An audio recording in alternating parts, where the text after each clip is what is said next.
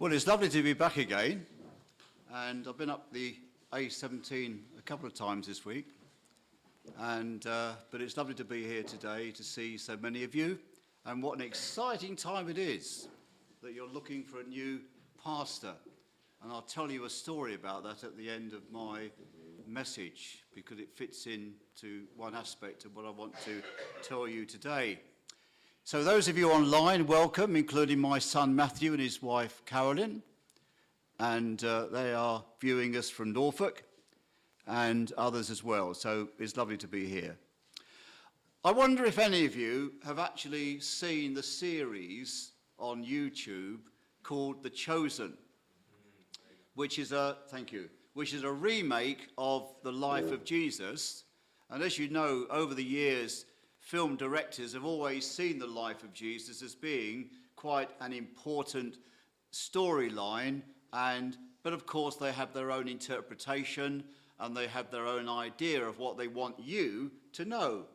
Zeffirelli, for example, when he did Jesus of Nazareth, he said to somebody, How many disciples were there? And they said, 12. Oh, we'll have three. And that's how it goes when you make a film. But in The Chosen, it's a jolly realistic impression of what life was like in the first century.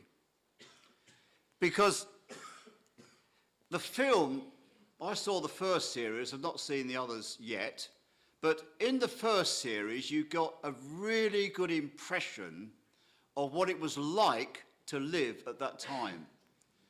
You saw a land of occupation where there would be Roman soldiers on the streets and milling around. You saw uh, people's work, the fishermen, the tax collector Matthew, and others. You saw what family and home life was all about. You saw their customs and their culture. You saw the towns, the villages, and Jerusalem, the capital city, of course. And you saw the focus of the synagogue in the towns and villages and the temple in the city of Jerusalem. So you get a really good impression of what it would have been like to have lived at that time. But I want you to go back to your childhood. And I want you to try and imagine what it would have been like for you to have grown up with Jesus. How would Jesus come over to you as a child? Well, we know that Jesus came into the public eye at 30 at the baptism of John. We have the call of the disciples. We see his miracles, his parables, the transfiguration, Caesarea Philippi, the confrontation with the religious leaders, the plot to kill him, the Passover, praying in Gethsemane, his arrest, his trial, his crucifixion, his resurrection, the commission to his disciples, his ascension. We know all that. But what about pre 30? Pre 30, going back even younger to his childhood, as I've suggested. Because Jesus would have behaved like any other child. If you saw him in a group of children, you would see him no different to other children. He played with them. He would help Mary in the home, looking after the younger children that were born to Mary and Joseph after Jesus was born of Mary. He would have watched Joseph in the workshop he was a general builder. Don't just think of him as a carpenter. He was a general builder, as well as making tools, and farmers would come in with their hoes with broken handles and all the rest of it, and he would fix it for them. He would have watched, and then he began to do. He went to the synagogue for school. He went there for worship in Nazareth. And apart from the scene that we're going to look at this morning, that's all we can surmise about the life of Jesus at that particular age. But there was something different And the difference was he never did anything wrong. He always obeyed Mary and Joseph, like your children do. He understood, as he could perceive it, the Ten Commandments, but he did not break any one of them. There was never any argument with friends. He would never be nasty to another child because he was the Son of God. He was perfectly human, but he was sinless, not capable of sinning. And when we talk about being like Jesus, that's what it means, isn't it? That we are to be like Jesus was on earth, to obey the commandments and so on. Of course, we can't, we can't obey them because of our sin. We've all broken them. And that's why we need grace. We need God's forgiveness in Christ. We need to trust Christ as our own personal Saviour. I put it like this that on examination papers, there's normally a pass mark, which is quite low nowadays. I think A level is about 40% to get a grade. To get accepted with God, you need 100%. And none of us could achieve that. And that's why Christ came into the world as a baby and grew up. So that through his death upon the cross that we remember at Easter, that we can be forgiven. And so all this about Jesus is summed up in verse 51 that Adam read to us. Then he went down to Nazareth with them and was obedient to them. But his mother treasured all these things in her heart, and Jesus grew in wisdom, stature, and in favor with God and men. So Jesus grew up like any other child, but he was sinless. Now, this account that Adam read to us is the only record we have of anything in the life of Jesus from the arrival of the wise men in Matthew to his baptism by John at 30.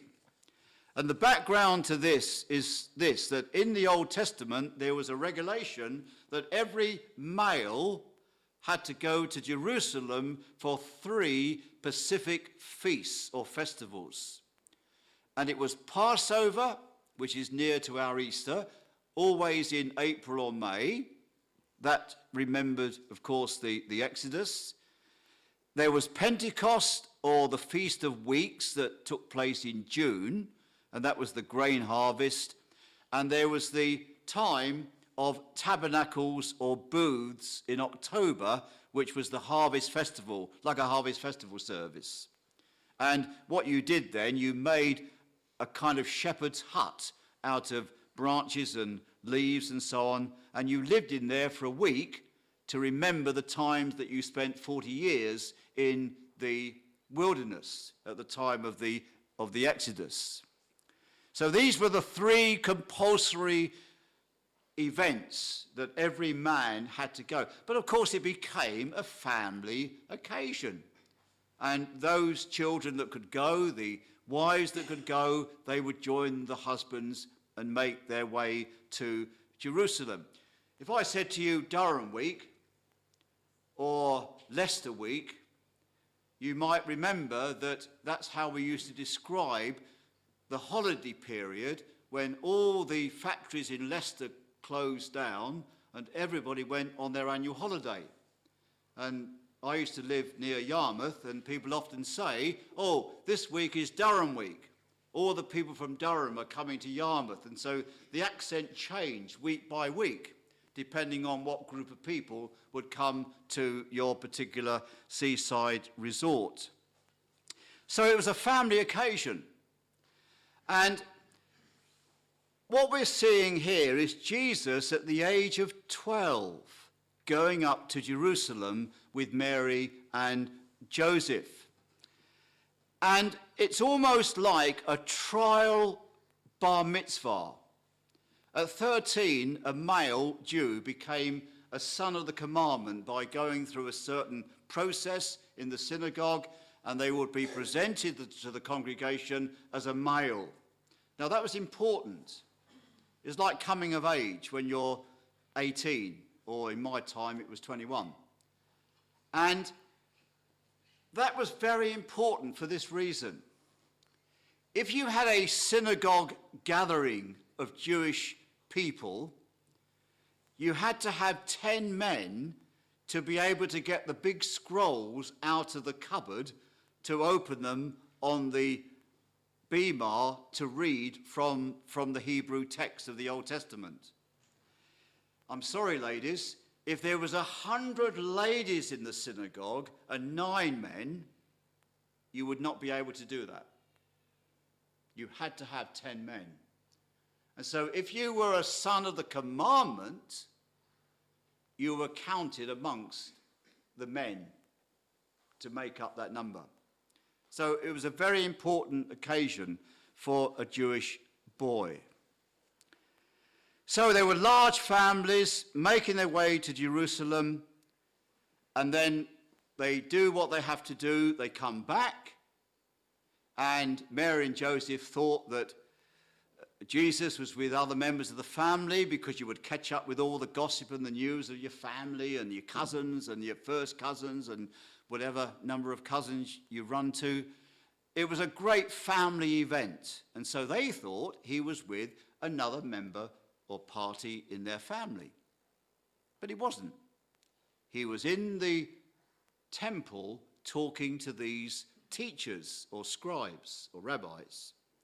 And they were very impressed by the way that he was asking questions and how he could understand what was happening within the teaching of Judaism. And there are three simple things I want to leave with you out of this story. Just three very easy things to understand, but they might be quite difficult for some of us.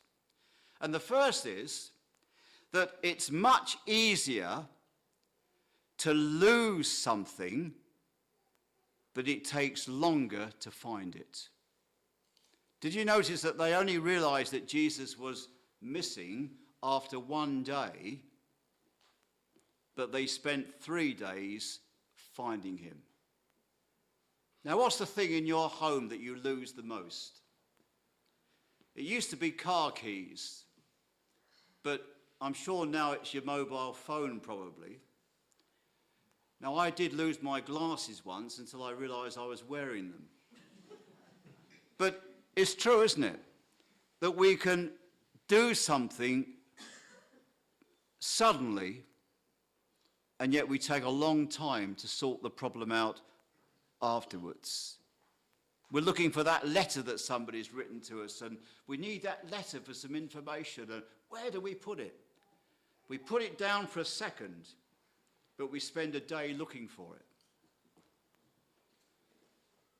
What about the one off guarded word that you might say to somebody, but it takes months or even years to heal? You know, there are some people who have got difficulties within their families and difficulties in their social group, whatever, even in churches. And it all happened because of a very simple thing years ago, and it's never been sorted. You can break a heart with just a word, but it can take a lifetime to repair it. Well, Will Smith's a good example, isn't it? One second to slap that guy, and really his whole life is now going to be affected. That regrettable action that has plagued us for years, and yet there's no way of resolving the problem. So, can I say to you, secondly, this that, like Mary and Joseph, have we actually lost Jesus? Like Mary and Joseph, have we actually lost Jesus? You pray, but you're not aware of his presence.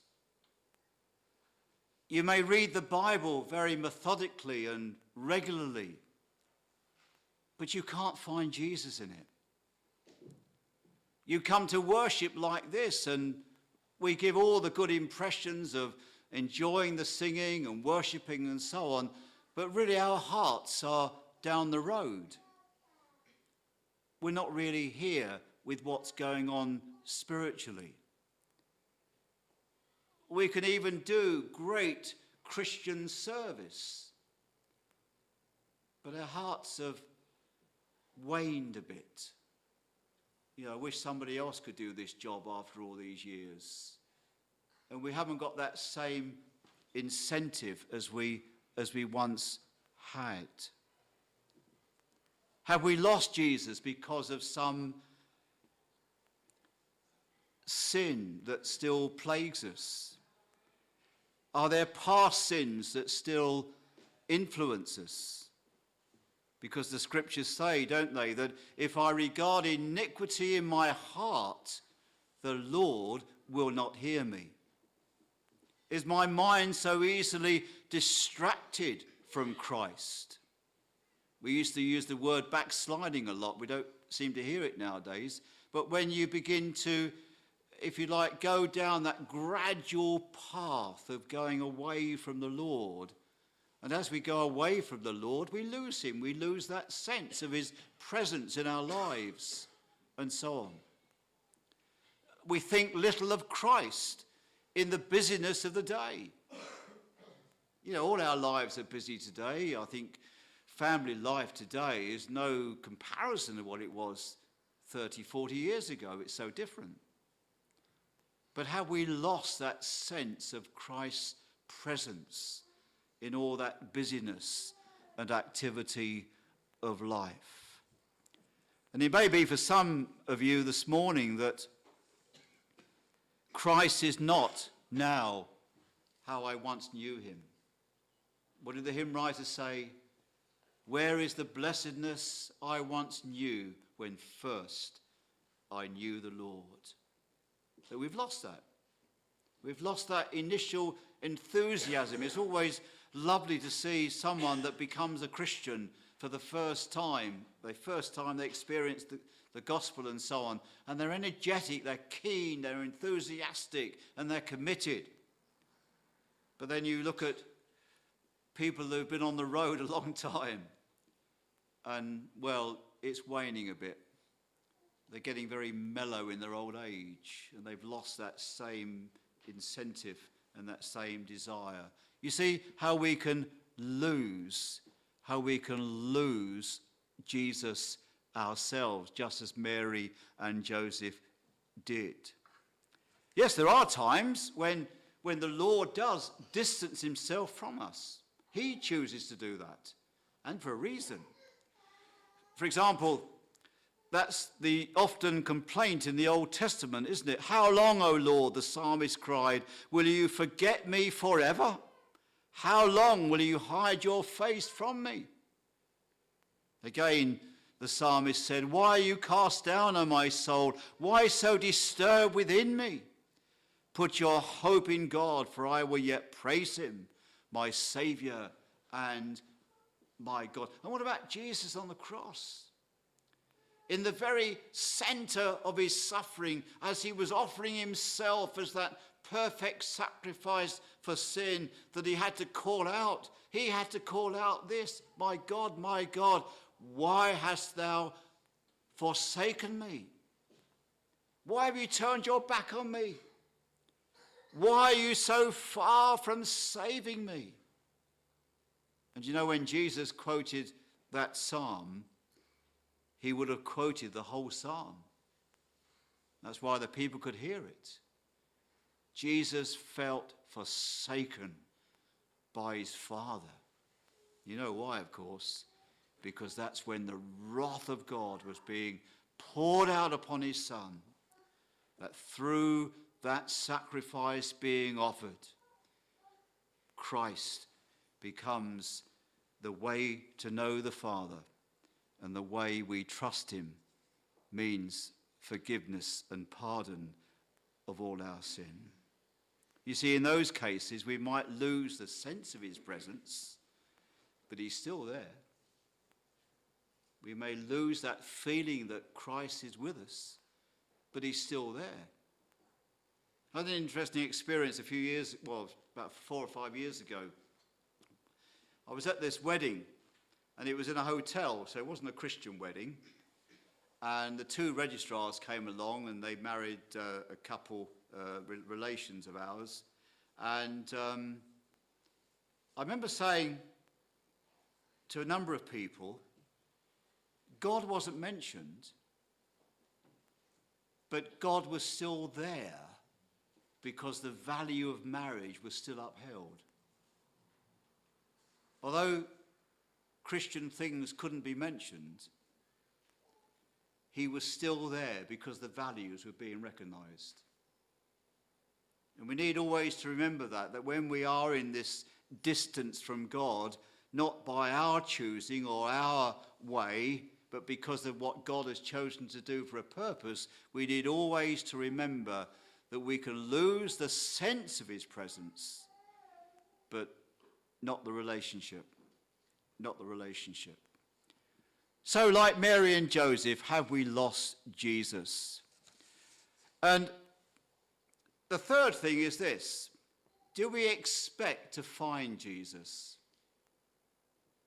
Do we expect to find Jesus?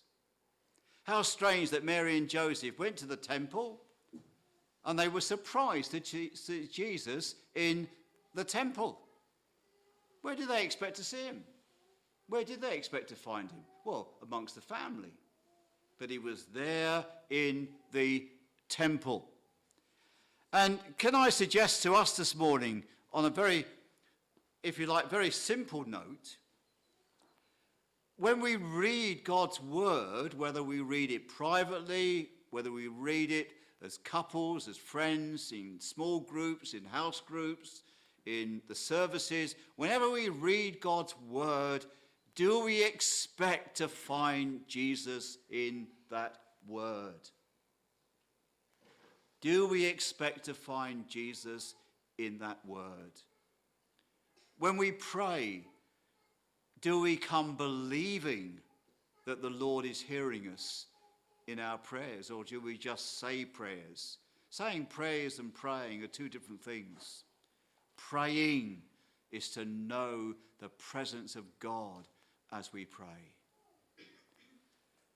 Same as when we attend our meetings, do we expect the Lord to be here? He's promised to be here, where two or three and so on. We should expect him when we come. In our Christian work, apart from all work is Christian, whether you're a job in an office or in a, a factory or whatever you're doing, it's all Christian if you're a Christian because you're doing it to the Lord. He's your ultimate boss. Not only the boss that supervises you, but God is our, is our boss in that sense. But even there, we should expect His presence as we seek to do that work that God has given us to do? Do we come with great expectations? Certainly, Mary and Joseph didn't because they were quite angry with him, weren't they? And his reply, Don't you know I must be about my father's business? Now, when you turn to Revelation chapter 2, there are letters to seven churches that Jesus gave through John. And one of them was to the church at Ephesus. And Jesus had something against this church for this reason. They were very busy, they had lots of things. You go on their website, and there's 101 different activities they're doing. But there was a big problem, and it was that they had forsaken their first love. Christ was no longer the focal point of what they were doing. Didn't mean they just became a social work in the area, but it was simply that they had lost their first love. It's like if you've been married a long time and you might feel things are a bit dull now than what they were years ago. Well, your first love. So Jesus says to John that they've got to do certain things. They've got to do certain things. You've got to remember the height from which you have fallen. And it is falling when it comes to losing your first love. It's not just drifting on the same level, but it's actually falling.